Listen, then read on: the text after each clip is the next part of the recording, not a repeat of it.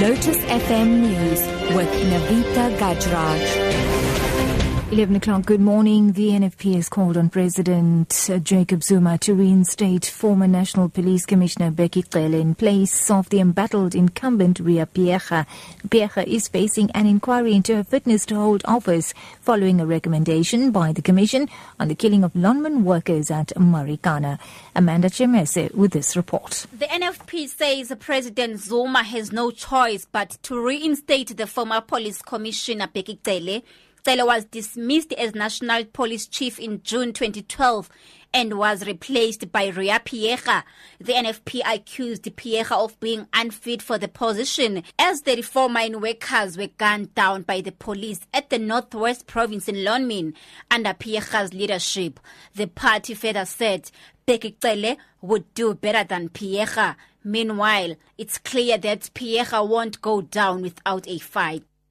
Authorities are concerned after a suspect claiming to be a Home Affairs official was arrested for producing and distributing fake identity documents to foreigners. He was arrested on his way to Zamimpilo informal settlement west of Johannesburg to collect application forms for the IDs.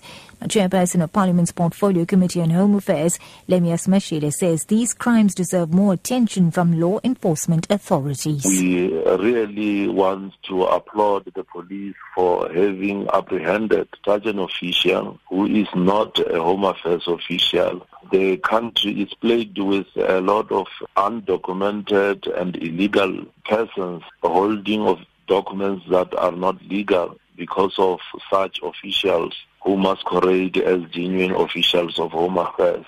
In other news now, shooting outside a tavern in Uitenhage in the Eastern Cape has claimed the lives of two people. Several others were wounded in the incident.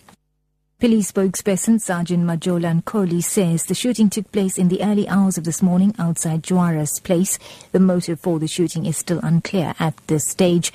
It's also not known how many people were wounded or if more than one gunman fired the shots. An investigation team from the police is still at the scene trying to piece the incident together.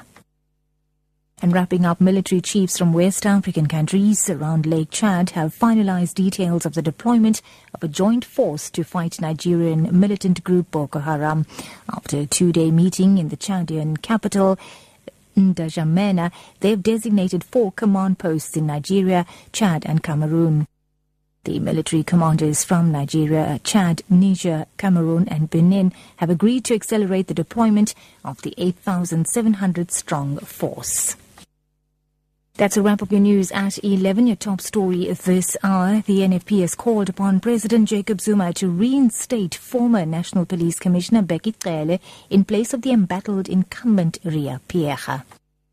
For Lotus FM News, I'm Navita Gajraj. I'll be back with a further update at 12 o'clock.